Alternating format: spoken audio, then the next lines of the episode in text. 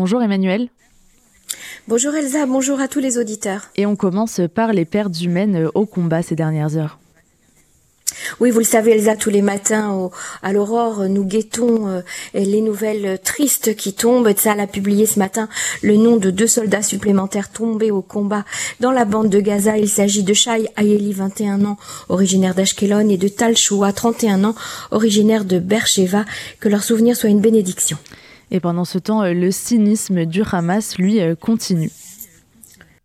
Oui, la guerre psychologique ne s'arrête pas. Hier soir, une vidéo a été publiée avec trois otages que l'on voyait encore en vie, alors que les soldats de Tzal avaient réussi à ramener leurs dépouilles la semaine dernière.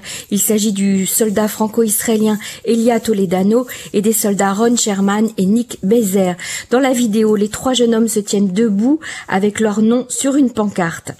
Dans sa lutte pour la libération des otages, Israël aurait mis sur la table une proposition comprenant la libération d'au moins 40 otages contre une semaine de cessez-le-feu. Parmi les otages libérés devraient se trouver toutes les femmes et les enfants restants, ainsi que les hommes âgés ayant besoin de soins médicaux. La proposition a été présentée à la direction du Hamas au Caire, mais aussi à un représentant du djihad islamique également présent lors des discussions. Le Hamas a refusé complètement. Et toujours euh, au sujet des otages, la Croix-Rouge reste quant à elle dans la ligne de mire d'Israël. Raz Ben Ami, par l'intermédiaire de l'organisation d'avocats Shurat Adin, a déposé une plainte contre le Comité international de la Croix-Rouge devant le tribunal de district de Jérusalem et c'est une première. Cette plainte a été déposée en son nom et au nom de son mari, qui est toujours otage, ainsi que des membres de sa famille. Raz Ben Ami est âgée de 55 ans, 57 ans, pardon. Elle a été prise en otage par le Hamas avec son mari le 7 octobre dernier. Le couple a ensuite été séparé. Elle a fait partie des otages libéré lors de l'accord de libération euh, partielle après 57 jours de captivité. Son mari est toujours aux mains du Hamas. Ses, conditions de détention étaient déplorables et Raz a été privée pendant près de deux mois du traitement médical dont elle avait besoin. Pendant qu'elle était retenue par le Hamas, sa famille a supplié les représentants de la Croix-Rouge en Israël, en Allemagne, mais aussi aux États-Unis, de lui faire passer ses médicaments, mais l'organisme avait refusé. Par ailleurs, une étape importante sur le terrain à Gaza a été euh, finalisée par Tsahal, Emmanuel. Le porte-parole de Tzal a annoncé hier soir avoir terminé la conquête opérationnelle de Shuyadjia.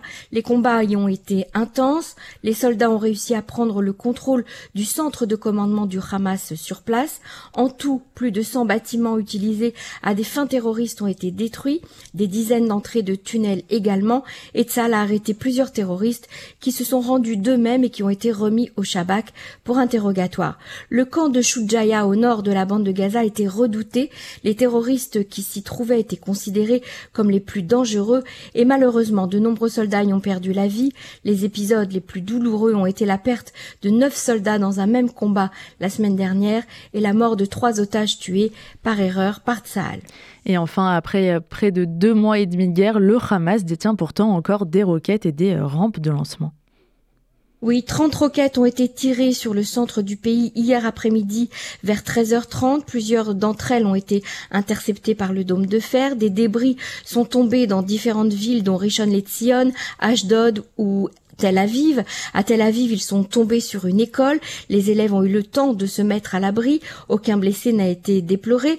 Ce lancer de roquettes a eu lieu en plein milieu d'une réunion entre la délégation sénatoriale française dirigée par le président du Sénat Gérard Larcher et le chef de l'opposition israélienne Yair Lapid. Ils se sont rendus comme tout le monde dans les abris. Ils auront vécu en direct ce que des millions d'Israéliens vivent depuis des années.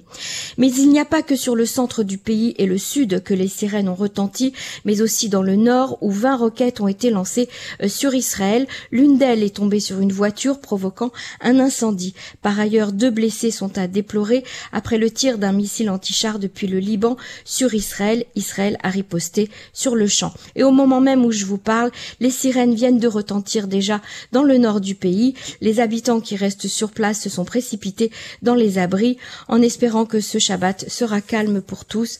شبت شلوم